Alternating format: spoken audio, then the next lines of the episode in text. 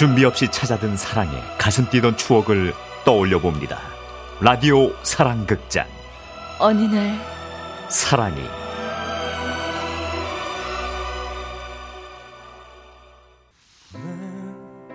난 꿈이 있었죠. 버려지고 지겨 난무하여도 영선 씨에게는 꿈이 있었습니다. 경찰이 되고 싶었죠. 그래서 대학에 이미 붙었지만 재수를 해서 꼭 경찰대학에 가고자 마음먹었습니다. 그렇게 재수를 하며 공부에만 몰두했는데 어느 날 병원에서 듣게 된 이야기. 선생님, 왜 이렇게 허리가 아플까요? 척추측만증입니다. 앞으로 무리한 움직임은 어렵습니다. 경찰이 되고 싶었는데 허리를 자유롭게 움직일 수 없다니. 결국 영선 씨는 경찰대학을 포기해야 했고 방황이 시작됐습니다. 난 도대체 지금 뭘 위해서 공부하고 있는 거지? 작년에 붙고 휴학한 대학에 그냥 다녀야 하나? 재수학원에 가서도 그렇게 멍하니 딴 생각만 하고 있을 그때였습니다. 저기요. 네? 저요? 네. 거기 제 펜 좀 밀어주시겠어요? 누가 떠드나? 거기 누굽니까? 아니요. 됐어요. 나중에 주세요. 그렇게 됐다고 다시 자세를 고쳐 앉았던 그녀. 뾰족구두에 프릴 달린 원피스를 입고 있는 그녀는 여느 재수생과 좀 달라 보였습니다. 자, 오늘 수업은 여기까지입니다. 이제 시험 얼마 남지 않았어요. 다들 집중력 잃지 마시기 바랍니다. 저 여기 펜이요. 네, 고맙습니다. 근데 좀 낯이 익은데 우리 어디서 만났었죠? 지금 작업 거는 거예요? 아니요, 진짜로 어디서 본 것 같은데. 야, 니들 여기서 뭐해? 둘이 아는 사이야? 야, 얘가 나한테 작업 간다, 야. 영선이 그런 애 아닌데. 아니면 그럼 뭐 우리가 같은 학교라도 나왔다고? 그렇네. 야, 우리 다 부경초등학교 나왔잖아. 부경초등학교 나왔어요? 그러고 보니까 너 혹시 6학년 때 3반 유정이? 그러고 보니 영선이? 초등학교 때 친구를 재수학원에서 만날 줄이야. 와, 화장을 진하게 해서 몰라봤다, 야. 와, 진짜 대박이다. 여기서 이렇게 초등학교 동창들을 만난 거. 와, 이건 진짜 운명이다. 야, 어디 가서 우동이나 먹자. 공부해야지. 간다. 뭐지, 저 상투적인 재수 없으면? 야, 그럼 우리끼리 라면 먹을래? 공부해야지. 간다. 와, 씨, 흐름상 저 둘이 따로 사귈 것 같은데. 그 친구의 말은 마치 예언처럼 두 사람 사이를 휘감아 돌았습니다.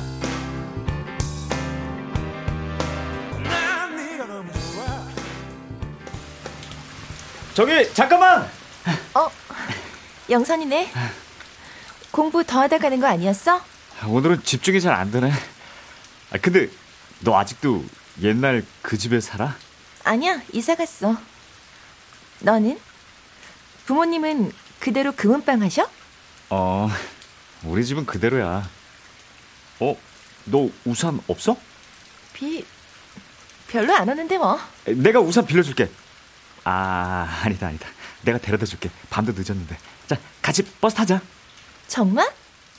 그래. 동창이니까 편하게 생각했던 걸까요? 그녀가 흔쾌히 그래 라고 말을 하니 영선 씨는 괜히 좀 설렜습니다. 저기 버스 온다. 막차입니다. 빨리 타세요. 버스 뒷자리에 나란히 앉은 유정 씨와 영선 씨. 근데 처음엔 좀 놀랐어. 보통 재수학원에 올 때 다른 애들은 수수하게 입고 오잖아. 내 옷차림이 너무 화려했니? 머리 스타일도 그렇고 구두 신은 것도 좀. 재수하는 사람은 뭐 꾸미고 다니면 안 된다는 법 있어? 꾸며서 기분 좋아지면 그걸로 된 거잖아. 안 그래? 눈두덩이에 반짝반짝한 화장품을 바르고 곱게 마스카라로 눈썹도 올렸던 그녀. 영선 씨는 유정 씨를 보고 있는데 자꾸만 가슴이 뛰었습니다. 우리 같이 음악 들을래? 이어폰 있어? 자, 여기 한쪽. 내가 좋아하는 노래야. 들어봐. 어디?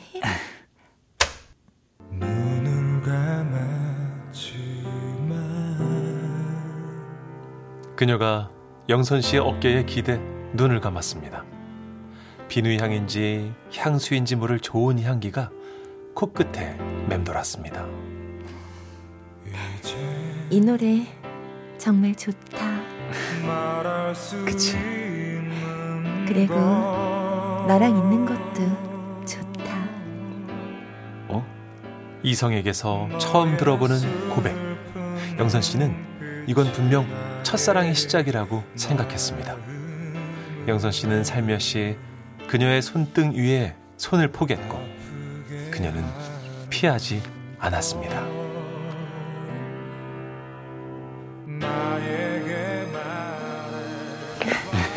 다 왔다. 여기 이 건물이 우리 집이야. 6층 건물이네? 와, 이게 다 니네 집이야? 어, 참, 넌 어느 대학 갈 거야?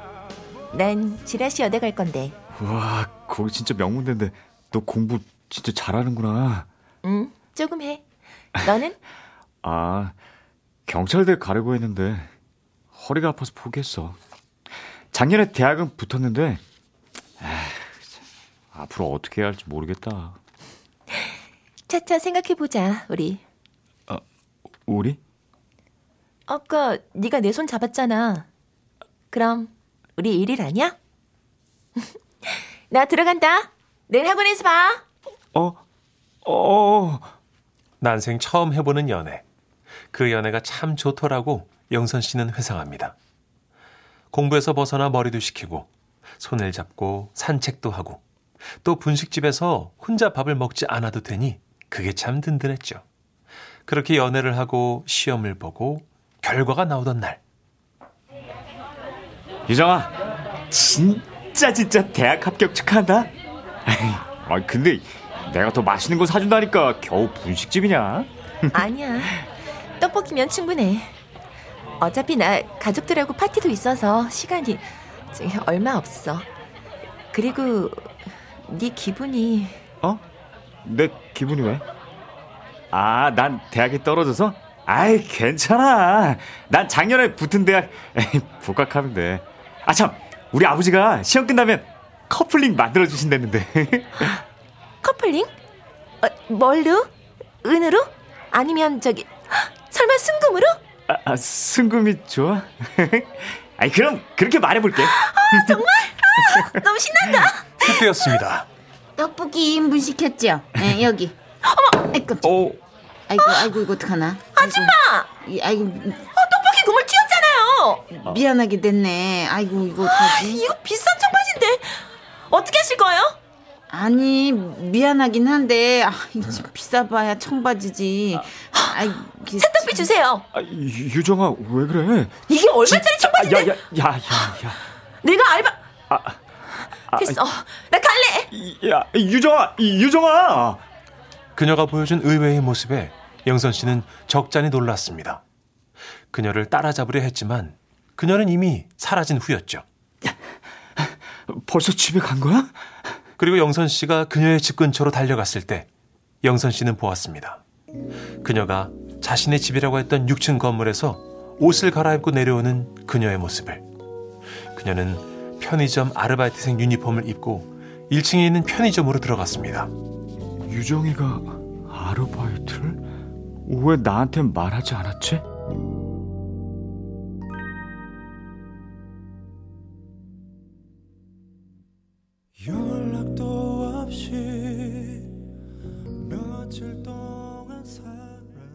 편의점 밖을 서성이는 영선 씨.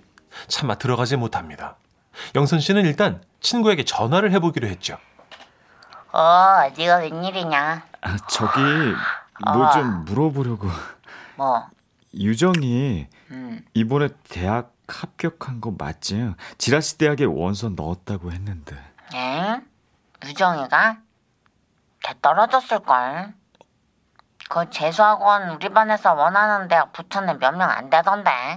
아, 그래? 근데 너 엄마 그걸 왜 나한테 물어보냐? 유정이한테 직접 물어봐야지. 아, 그러게. 그걸 물어볼 용기가 없다 내가. 영선 씨는 두려웠습니다. 유정 씨의 입에서 어떤 얘기들이 또 쏟아질지 판도라의 상자를 여는 것 같았죠.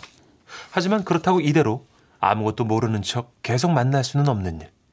영선 씨는 용기를 내어 편의점 문을 열고 들어갔습니다. 어서 오세요. 영선아. 너 아르바이트 했었어? 그런데 왜 한 번도 말 안 했어? 너 지금 나 미행했니? 대학도 붙은 거 아니라며. 진짜야? 너 내 뒤 캐고 다녔어? 이 건물이 니네 집 맞기는 해? 아니. 그래, 아니야. 이거 우리 삼촌 집이야. 나 중학교 때 우리 집 망해서 삼촌 집에 얹혀 살아. 됐어?